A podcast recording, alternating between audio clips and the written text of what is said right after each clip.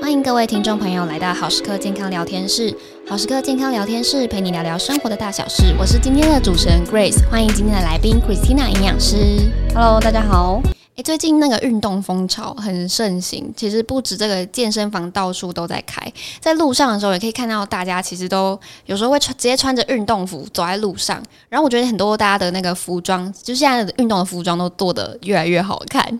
对，真的。然后。嗯、其实像我自己也是会想要买一些好看的运动衣啊。那 Christina 平常会有运动的习惯吗？你都做什么类型的运动啊？我大概就是嗯、呃、跑步居多，然后会加上一些重训这样子。然后跑步的话，大家会蛮会讲说你是跑室外还是室内这样子。对。然后其实我大部分其实是喜欢跑外面，而且我是喜欢夜跑的人。嗯、可是因为像冬呃像夏天，就是会有一些嗯、呃、小动物啊之类，就我我非常非常的害怕。嗯、没错，Grace 应该知道我就是在路上水多盖附近。对就是，我真的是怕爆 怕爆。然后然后所以我就是夏天大部分。部分都是待在健身房这样子，嗯，那冬天其实夜跑也蛮舒服的，很棒，我觉得超棒，就是很凉啊。然后我是那种下雨天，我也是小雨我也都会去跑这样子。嗯，那刚刚除了讲到跑步，还有讲到你会去重训，对，会要，因为毕竟要刺激就是肌肉嘛，那我们一定要维持一定的肌力，所以我还是会去做一些重训。但我就比较，嗯、呃，不会特别就是一定要追求什么重量啊，或是呃，一定要多。很夸张的线条，这样、嗯、我比较不是那样的类型，就是当做运动，对，就是维持健康。那你去重训都会喝乳清蛋白吗？这个很常，最近大家都在喝、欸，诶，诶，会、欸，而且我其实比较过蛮多的品牌，然后跟不同的种类。真的吗？那今天我们刚好就是要来聊这个乳清蛋白的主题，像是什么人可以喝啊，或是乳清到底有哪一些种类，还有迷思哈，会不会对我们造成身体的一些负担等等，就让 Christina 等等来帮我们解答喽。没问题。那首先第一个问题想问 Christina，我们到底什么是乳清蛋白？为什么我们需要喝乳清蛋白呢？那乳清蛋白它其实啊，简单的来说啊，它就是从牛奶中提取出来，就是当呃牛奶要制成 cheese 的时候，它剩下的液体就会有产生呃乳清，那乳清再去提炼就是乳清蛋白，那就是被发现说，诶、欸，乳清蛋白它其实是一个非常非常营养的物质，所以说呃为什么要喝呢？有三个比较主要的因素，第一个就是呃对于呃运动的人来说，它其实携带很方便，因为它是粉状的，嗯，不管你是用什么夹链袋啊，或是有一些呃小罐。甚至有一些品牌会直接做随手包，拆开来就可以使用，嗯嗯，很方便。那第二个就是它的价格比较亲民，就是如果你今天要摄取呃同样的重量的蛋白质，同样的话，大概就是呃相较于乳清蛋白一包的费用，如果只依赖呃食物的话，它其实价格可能会稍微高一点，但不一定，因为因为品牌的关系。嗯，那第三个就是它其实是呃。呃，脂肪比较低的蛋白质来源，因为刚好提提到嘛，它就是做 cheese 剩下的液体，所以其实呃，乳清蛋白大部分的脂肪含量就是并不高，所以有一些人他为了要控制热量，或者是说，诶、欸，他已经吃比较油，但是他蛋白质吃不够的时候，他就可以用乳清蛋白。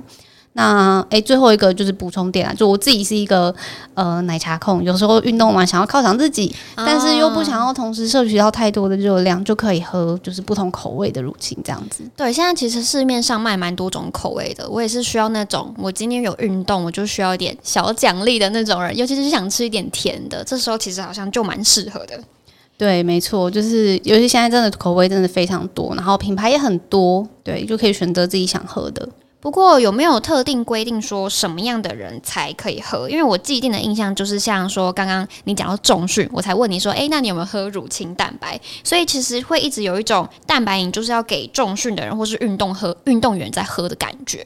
哦，对，嗯，讲到蛋白饮的话，其实不止乳清哦，就是还有呃。植物性的蛋白质，因为刚刚讲到乳清是牛奶的来源嘛，那其实还有就是植物性的来源，像是大豆蛋白或是豌豆蛋白。然后对象的话，其实不只有运动员或是重训健身的人才可以补充，只要你是需要在吃更多蛋白质或是饮食中来源不足的，你其实都可以补充。像是素食者，因为他们大部分都是要吃就是植物性来源蛋白质，但是嗯、呃，其实我们可以发现外面很多就是那种比如说炸豆包啊，或者那种、嗯、其实那种太加工。的呃食物对太太太加工的速食品，它其实蛋白质含量不高，嗯，所以他们可能也是就需要透过呃一些就可以就是可以多吃，然后或者是补充大豆蛋白这样的补充品。那另外一个可能就是像老人家牙口、哦、牙口不好，吃肉咬不动，所以他其实就可能会就是有吃不够蛋白质的状况。对。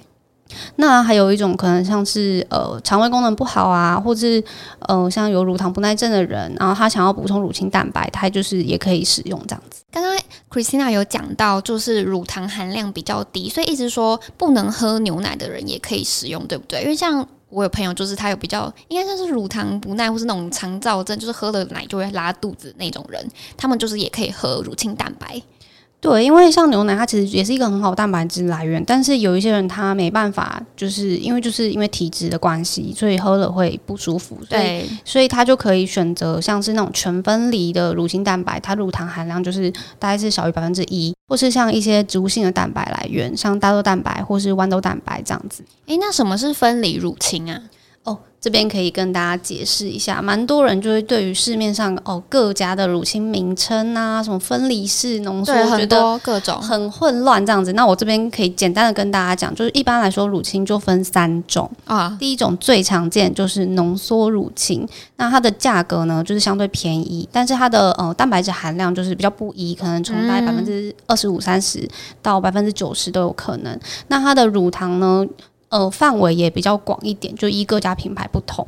那第二种的话，就是分离的乳清。分离的乳清，它的蛋白质含量是相对比较高的，然后它的呃脂肪跟乳糖含量都是非常的低。所以刚刚我讲到，如果是乳糖不耐症的人，你可以选择全分离的乳清。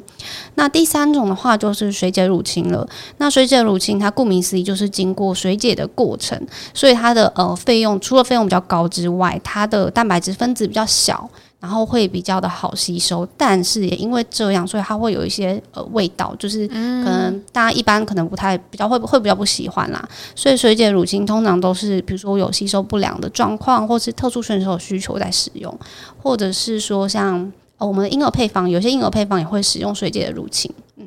诶，水解的乳清它的蛋白质的含量高吗？还是就？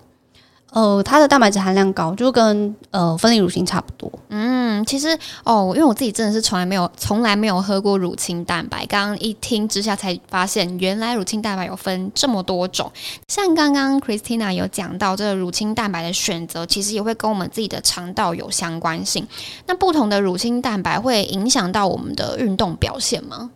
对，其实，在选择乳清，除了呃乳糖含量啊跟价格，大家应该很在意，就是不同的蛋白它到底对增肌的效果有没有差？对，以现有的相关研究来说呢，浓缩乳清、分离乳清跟水解乳清这三种的乳清，对于增肌的效果其实没有什么差异。诶，其实以为听起来以为他们对增肌会有，就是不同的成分会影响到增肌这样。对，想不到吧？其实它，你就是蛋白质吃的量如果是一样的话，就是它其实对于增肌的效果，然后你的运动量也一样的话，其实影响是不大的。所以，嗯、呃，你可以选择你自己喜欢或是呃想要喝的那一种口味就 OK 了。那讲到这个增肌的部分，好像很多运动的人啊，就是会很在意运动完是一定要补充一点蛋白质嘛。那想要请 Christina 跟我们分享一下，就是运动跟蛋白质之间到底有什么关系呢？没问题，像刚刚一开始就呃，Grace 就有提到说，好像比较常看到重训的运动员在补充乳清蛋白。对，但其实因为就是像近几年就是流行健康美，就是比较就是以前瘦就是美这种观念，现在大家追求会是线条的美感这样，所以不只是那种比赛健美健体的选手，很多人也都开始尝试重训。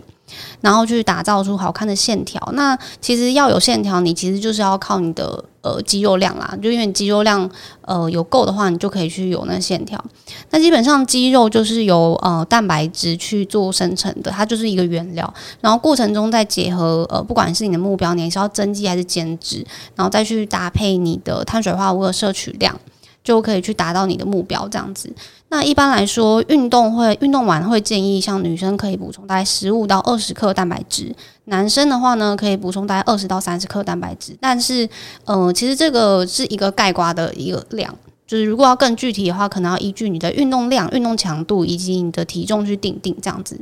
那另外的话，补充大家很常看到就是，诶，健身房运动后，好多人马上就直接开始喝了。对，其实有一个原因就是运动后有一个黄金的补充期，大概就是运动三十分钟内到可能到一个小时之间，这段时间就是我们身体就是在呃肌肉合成上最好的时段，补充呃充足的蛋白，然后跟适量的碳水化合物是有帮助呃刺激我们肌肉生成的。那对于比较追求线条的人来说，补充一些植物性跟动物性的蛋白会有差别吗？诶，这个超多人问，因为其实大家都会想说，诶，乳清应该比较好吧，然后或者是大豆蛋白可能没有相关效果。其实，在目前的研究上来看，他们呃植物性蛋白跟动物性蛋白对于重训的效果也没有差异哦。哦，所以其实你只要选择符合自己的喜好的运动蛋白就好了，毕竟喝的开心比较重要。没错，我们现在都已经这么辛苦的上班，然后下班还要辛苦的去那追求那些训练，然后线条等等，对，还是要健康，对，挑选自己喜喜欢的，喝得开心的就好。我们刚刚前半段啊，其实都是在介绍一些乳清蛋白的优点。不过，乳清蛋白毕竟就是提炼出来的，刚刚 Christina 也有跟我们分享过。那想问他，就是在人体的吸收上，会不会就是比较差？或者说，乳清蛋白可以补充我们一天的蛋白质摄取量，那就可以取代正餐吗？其实像刚刚提到的，就是嗯、乳清蛋白的吸收状况，其实。呃，除了它本身的结构啦，那也跟我们人体的就是吸收或者体质的状况会有差。嗯，所以如果为了追求啊方便快速，你是可以选择乳清蛋白没错，但是以营养师的观点来说，绝对是 food first，就是食物优先。举例来说，你吃鸡蛋，你可以补充蛋白质之外，也不只补到了蛋白质，你可能还补充到维生素 D 或是一些其他的重要的重要的微量营养素。所以我会推荐大家，如果可以补充食物来源，你可以以食物来源为优先。但是其实呃，就像柜子刚刚讲的，大家都已经下班后才去运动，有时候你可能运动完时间是九点、十点，这种时间你要再去吃一个正餐，或者是说呃去吃一个比较大分量的咸食，你可能也不 OK。所以这时候你就可以补充乳清或是一些运动蛋白。对，但其实我我自己个人啦。乳清蛋白取代正餐这个点应该是不太可能，因为就是吃不饱。对，就是一般来说，我觉得就是适量适量饮用比较重要。那像我还有个迷思，就是我有个朋友他是健身的狂热者，然后他常常在运动，然后也很严格在控制饮食。他是那种不管刮风或是下大雨，他都一定要去健身房报道的人。像上次台风假，健身房有开，他就有去报到。你、欸、真的很热血，因为呃，就我所知，其实蛮多有参加健美啊、健力比赛的朋友，他们真的呃维持重训的课表，然后跟饮食控制真的都很重要，因为可能呃一两天的，就是可能没有训练，其实对他们来说就会很有差。对，而且他们很多东西都不能吃，对 为了维持那个线条。对，但真的很真的很厉害。我觉得那个美就是不只是比赛成果，就是你可以知道说他在背后的努力，对，对真的很值得。惊叹一下，可是他有一个小小困扰，就是他不知道为什么就是会长痘痘，所以我想问 Christina，就是我们补充这种蛋白会不会也比较让我们容易长痘痘啊？其实这个目前没有很明确的研究去说它，但呃，因为乳清就是从牛奶而来的，有一些人其实就是喝牛奶就会长痘痘，其实这可能就跟体质是相关的，或者是它就可能会去影响到某一些人他的，比如说皮脂腺的分泌。所以如果你是会长痘痘体质，我觉得呃，第一个你如果真的想要喝乳清，你可以先尝试全分离，因为它就是呃脂肪跟乳糖的含量都是最低的，对，或者说你可以尝试像大豆或者豌豆蛋白。嗯，像这样子。最后一个问题，其实是我自己个人对这个乳清蛋白有一些担忧，因为很多人都会说这个高蛋白对肾脏是不好，可是乳清蛋白的蛋白质含量其实又比较高，会不会在补充的过程中反而会造成我们身体的负担呢？诶，其实不光是 Grace，这是很多人心里的担忧，也是我蛮常遇到被问的问题。这样子，先说结论，只要不是肾脏病患，然后适量的摄取都不用太担心。原因就是因为我们呃身体里面分解蛋白质，然后会分解成氨基酸，再经由就是肝脏、肾脏分解这样子，在整个过程中就是刚好听到就是肝脏跟肾脏会参与，所以如果对于比如说肾脏已经有慢性状况的呃病患来说，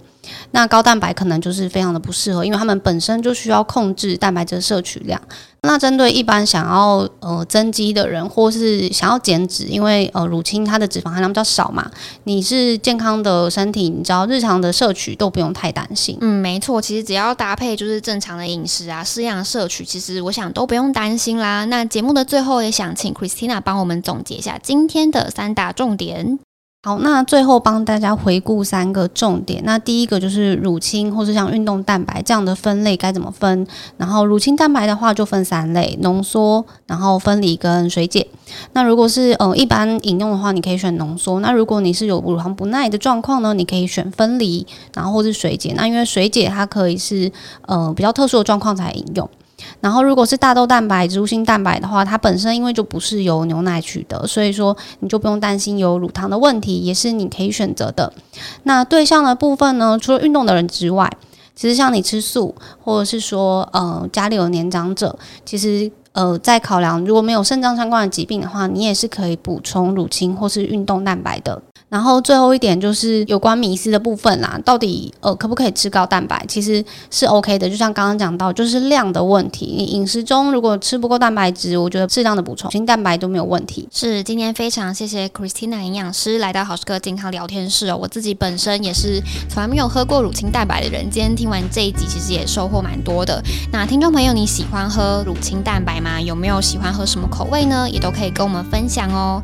今天好时刻健康聊天室就到这边告一个段落，我们每周三晚上六点会更新，我们下周见，拜拜，拜拜。